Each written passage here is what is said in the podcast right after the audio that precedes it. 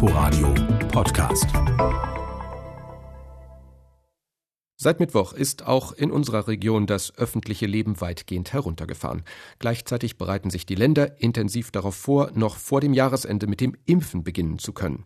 Und damit herzlich willkommen zu unserem landespolitischen Wochenrückblick im Inforadio, die Debatte in Berlin und Brandenburg. Dazu begrüßt sie Thorsten Gabriel. Jeden Tag steigt die Zahl der Menschen, die sich mit Covid-19 infiziert haben. Viele Menschen hoffen nun auf die Impfung. Voraussichtlich am Montag wird der Impfstoff der Firmen BioNTech und Pfizer europaweit zugelassen. Wann und wie es dann losgehen soll mit dem Impfen, das wurde in dieser Woche schon mal terminiert. Zuerst blicken wir dazu nach Brandenburg. Amelie Ernst berichtet. Am 27. Dezember soll es losgehen mit den Impfungen in Brandenburg. Zuerst soll ein mobiles Impfteam, bestehend aus einem Arzt oder einer Ärztin und zwei medizinischen Assistenten, ein Pflegeheim im Kreis Oberspreewald-Lausitz aufsuchen, so Gesundheitsministerin Ursula Nonnemacher. Für uns war natürlich ausschlaggebend, dass wir gerne eine Einrichtung aus dem besonders belasteten Süden mit aufnehmen wollten. Aber wir müssen uns einfach auch darum kümmern, welche Einrichtung ist überhaupt von der Logistik in der Lage, so schnell mit den Hausärzten, mit den Angehörigen, mit den Betreuern zu kooperieren, um einen so wahnsinnig schnellen Start zu gewährleisten. Das Pflegeheim sei bereits kontaktiert worden und die Impfbereitschaft sei groß, bestätigt Sigurd Heinze, der Landrat im Kreis Oberspreewald-Lausitz in der Videopressekonferenz. Da, wo es brennt, da muss die Feuerwehr hin. Da sollte man also nicht in den Vordergrund stellen, dass es da durchaus auch Menschen gibt, die Bedenken haben und die generell sowieso sich äh, verweigern, sich impfen lassen zu wollen. Der große Großteil der Menschen möchte das. 19 der 38 Pflegeeinrichtungen in Oberspreewald-Lausitz seien bereits von der Pandemie betroffen, so Heinze. Die Zeit drängt also. Und doch müsse man derzeit immer auch mit Änderungen rechnen, so Gesundheitsministerin Ursula Nonnemacher, beim Zeitplan oder auch bei der Zahl der Impfdosen, die Brandenburg zugewiesen werden. Das sind Daten, die jederzeit sich auch rasch ändern können. Also wir bekommen auch in der Gesundheitsministerkonferenz praktisch ständig neue Informationen. Wichtig sei, dass die 12.000 Impfdosen, mit denen man zunächst rechnet in Brandenburg, dann auch schnell zum Einsatz kämen. So diese extreme Langzeitplanungsmanie, die manchmal so ausbricht, das ist in einer Krise nicht zu leisten. Wir müssen flexibel reagieren, wenn wir den Impfstoff aufgetaut und zubereitet haben und wir sind in einem Pflegeheim und dann sind irgendwie Bewohner wegen einer akuten fieberhaften Erkrankung möglicherweise nicht impffähig, dann werden wir natürlich den Impfstoff an das Pflegepersonal verimpfen. Ab dem 4. Januar können Brandenburgerinnen und Brandenburger, die 80 Jahre oder älter sind, dann auch telefonisch einen Termin in einem der ersten beiden Brandenburger Impfzentren in Potsdam und Cottbus vereinbaren. Dabei werde genau darauf geachtet, dass nicht auch andere versuchten, Termine zu blockieren, sagt Peter Noack, der Vorstandschef der Kassenärztlichen Vereinigung. Es erfolgt dann, wenn er zur Impfung kommt, im Impfzentrum eine Überprüfung des Anspruchs und sollten hier durch den Bürger nicht die richtigen Angaben gemacht worden enthalten, muss er damit rechnen, im Impfzentrum nicht geimpft zu werden, weil wir werden uns strikt an diese Priorisierung halten müssen. Weitere Gruppen sollen dann im Januar und Februar nach und nach angesprochen werden, je nachdem, wie viel Impfstoff zur Verfügung steht. Der Bericht von Amelie Ernst. Auch in Berlin ist der 27. Dezember als Starttag fürs Impfen erstmal vorgesehen. Wie weit die Planungen hier sind, Sebastian Schöbel dazu. Zwei Tage muss man sich jetzt rot im Kalender anstreichen. Einmal kommenden Montag. Dann könnte die Europäische Arzneimittelagentur den ersten Corona-Impfstoff in der EU zulassen, vom Hersteller BioNTech Pfizer. Der zweite wichtige Tag ist der 27. Dezember. Ab dann soll laut Bundesgesundheitsminister Jens Spahn in Deutschland gegen Corona geimpft werden. Der 27. Dezember ist auch der Tag, an dem sich Berlins Impfstrategie ausrichtet. Im Fokus stehen dann zunächst die 29 mobilen Impfteams. Sie sollen in die Pflegeeinrichtungen gehen und die besonders gefährdeten Bewohner impfen. Denn besonders in Pflegeheimen waren zuletzt die Corona-Infektionen gestiegen und damit auch die Todesfälle. 268 waren es laut Gesundheitsverwaltung allein in der ersten Dezemberhälfte. Erst im zweiten Schritt werden die sechs Berliner Impfzentren aktiviert. Hierhin werden mit einem Terminvergabesystem zunächst die Menschen eingeladen, die über 80 Jahre alt sind. Personal für Impfteams und Impfzentren steht bereit. Zuletzt hatten sich laut Kassenärztlicher Vereinigung KV rund 1000 Medizinerinnen und Mediziner freiwillig gemeldet. Ihre Einsätze werden nun über eine spezielle Software koordiniert. Allerdings, viele von ihnen haben auch Dienst in Praxen und Krankenhäusern, deswegen müssen ihre Einsatzzeiten genau geplant werden. Dazu kommen Mediziner, die schon in Rente sind. Sie sind flexibler und gegebenenfalls auch kurzfristiger einsetzbar, so die KV. Allerdings müsse bei ihnen geprüft werden, ob sie zum Beispiel noch die nötige Haftpflichtversicherung haben. Der Einsatz in den Impfzentren und Impfteams wird mit 120 Euro pro Stunde vergütet. Alles aber hängt davon ab, wann der Impfstoff kommt und vor allem wie viel. Berlin hatte zuerst mit 900.000 Impfdosen gerechnet. Inzwischen hat Gesundheitssenatorin Dilek Kaleitsche diese Zahl im RBB auf rund 585.000 korrigiert. Zuletzt war in der Gesundheitsverwaltung sogar nur noch von 550.000 Impfdosen die Rede. Der Beitrag von Sebastian Schöbel. Sie hören den landespolitischen Wochenrückblick im Inforadio, die Debatte in Berlin und Brandenburg. Was Corona angeht, gönnen wir uns mal eine kurze thematische Atempause reden wir über Sicherheitspolitik. Heute ist es auf den Tag genau vier Jahre her, da war der Anschlag auf dem Breitscheidplatz. Zwölf Tote, viele Verletzte und ein Schock für die Sicherheitsbehörden, denen ganz brutal klar wurde, wo ihr System Lücken hatte. Seitdem ist viel passiert. Berichte, Kommissionen, Untersuchungsausschüsse. Innensenator Andreas Geisel hat gestern eine Hochglanzbroschüre präsentiert. 40 Seiten mit der Überschrift Berliner Plan zur Bekämpfung von islamistischer Radikalisierung und Terrorismus. Christoph Reinhardt. Auf vier Buchstaben dampft der Innensenator sein sogenanntes Safe-Konzept ein. S wie Schützen, A wie Aufklären, V wie Vorbeugen und E wie Eindämmen. Ein Papiertiger, so kritisierte prompt CDU-Fraktionschef Dregger. Das Konzept enthalte nichts Neues. Eine sehr gute Schablone dessen, was schon praktiziert werde, urteilt die Gewerkschaft der Polizei etwas freundlicher. Und eigentlich sieht es der kritisierte Innensenator ähnlich als aktuelle Zusammenfassung dessen, was die Sicherheitsbehörden durch den Anschlag lernen mussten. Ja, der Anschlag vom Breitscheidplatz hat uns damals kalt erwischt. Die Sicherheitsbehörden seien nicht gut aufgestellt gewesen, zu wenig Personal, zu schlechte Ausstattung. Aber der Hauptgrund, warum der Anschlag geschehen konnte, mit dazu beigetragen hat unzureichende und fehlende Kommunikation zwischen den Sicherheitsbehörden. Um vorzuführen, wie er sich das besser vorstellt, hatte Geisel die Chefs der wichtigsten Behörden zur Vorstellung des Safe-Konzepts gleich mitgebracht. Polizei, Verfassungsschutz, Feuerwehr und das Landesamt für Einwanderung sollen sich gemeinsam zuständig fühlen und sich nicht auf ihre eigenen Aufgaben beschränken, wie zum Beispiel der Berliner Verfassungsschutz Verfassungsschutz, der zwar auch die Lieblingsmoschee des späteren Attentäters observierte, aber zu den Ermittlungen gegen Amri nichts beisteuerte. Verfassungsschutzchef Fischer drückte das neue Selbstverständnis so aus. Wir verstehen uns hier nämlich ausdrücklich als Dienstleistungs- und Amtshilfebehörde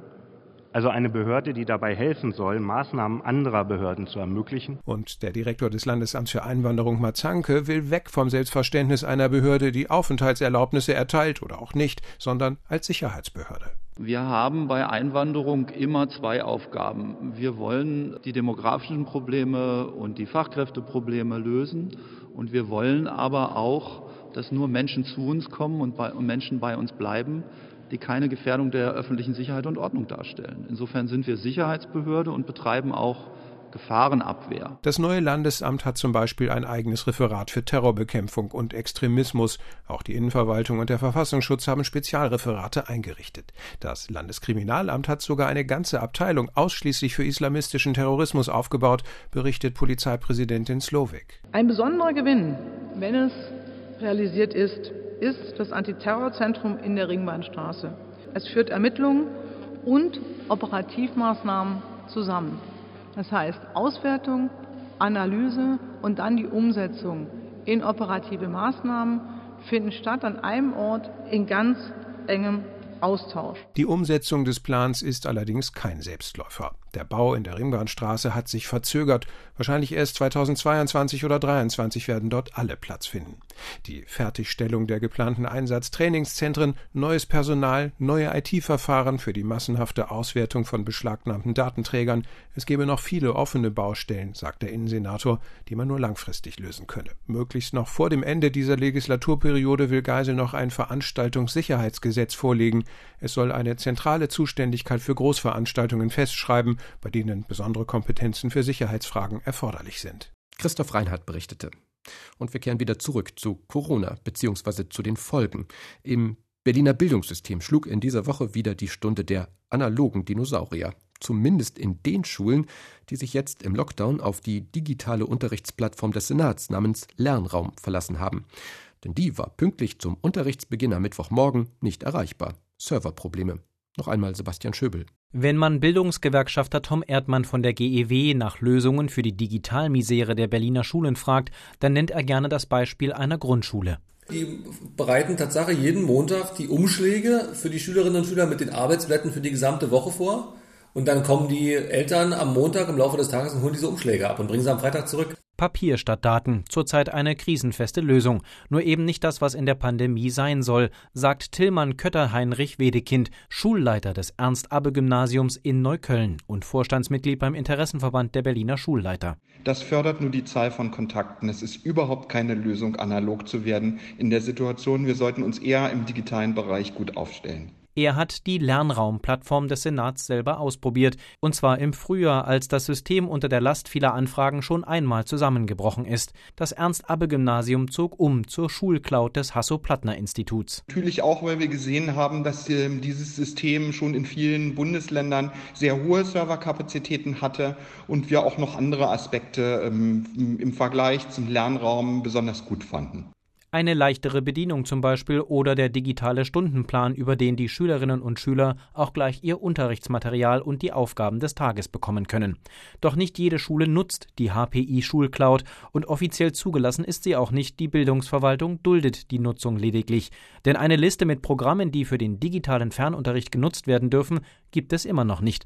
Das hatte schon Berlins Datenschutzbeauftragte bemängelt. Viele Berliner Lehrkräfte werden vom Senat nun allein gelassen, kritisiert die bildungspolitische Sprecherin der Linken Regina Kittler. Da ist einfach die Senatsbildungsverwaltung jetzt wirklich zu spät dran. Und deshalb ist es jetzt so wichtig, dass die wirklich die Positivliste bekommen. Eine Liste, auf der dann verbindlich steht, welcher Videochatdienst in Ordnung ist, welche Lernplattform genutzt werden darf und wie man digitales Schulmaterial herumschickt, ohne zum Beispiel das Urheberrecht von Verlagen zu verletzen, was in der Vergangenheit mehrfach zu Abmahnungen geführt hatte. Für Anregungen könnte die Politik auch einfach direkt die Berliner Schulen fragen, sagt Gymnasiallehrer Tillmann Kötter-Heinrich Wedekind. Ich glaube, dass etliche Schulen eigene und zum Teil gut funktionierende Lösungen entwickelt haben. Und so vielfältig wie die Schulen Berlins sind, so vielfältig sind vielleicht auch die Lernräume und Kapazitäten. Die Plattform Lernraum war erst am späten Mittwochnachmittag wieder erreichbar. Für Unterricht war es da freilich schon etwas spät. Laut Bildungsverwaltung konnten sich zumindest 8000 Schüler und Lehrer über den Tag hinweg einloggen, ein Bruchteil der üblichen Menge. Bereits am Tag darauf gingen die Probleme allerdings weiter. Auch am Donnerstag war die Plattform wieder nicht vollständig erreichbar. Weitere Chancen, sich zu bewähren, wird der Lernraum aber bekommen. Auch in der ersten Woche nach den Weihnachtsferien soll es erst einmal nur mit Fernunterricht weitergehen. Sebastian Schöbel. Mit den Stimmen von SPD, CDU und Bündnis 90 Die Grünen hat der Brandenburger Landtag in dieser Woche noch den Landeshaushalt fürs kommende Jahr beschlossen. Das Budget sieht Rekordausgaben von rund 15,5 Milliarden Euro vor.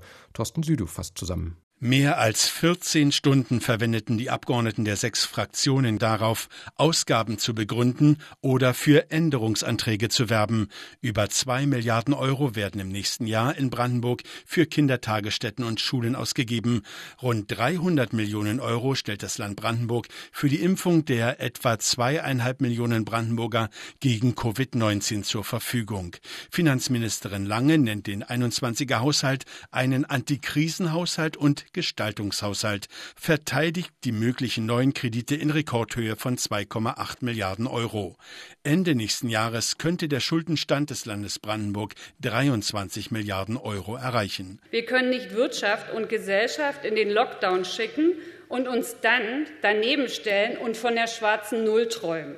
Das geht nicht. Es bleibt vollkommen richtig, wir dürfen nicht in die Krise hineinsparen. So ein Antikrisen- und Gestaltungshaushalt ist nichts für schwache Nerven. Die Opposition sieht die geplante Kreditermächtigung von etwa 2,7 Milliarden Euro kritisch.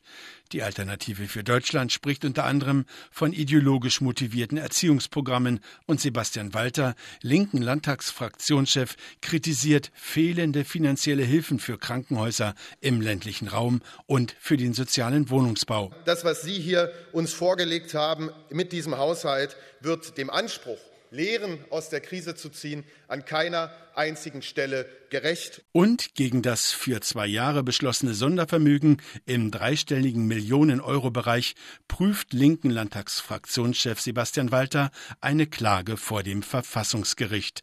Der Brandenburger Landeshaushalt für 2021 ist beschlossene Sache. Der Bericht von Thorsten Südow. Und das war unser landespolitischer Wochenrückblick für diese Woche. Danke für Ihr Interesse, sagt Thorsten Gabriel. Inforadio Podcast.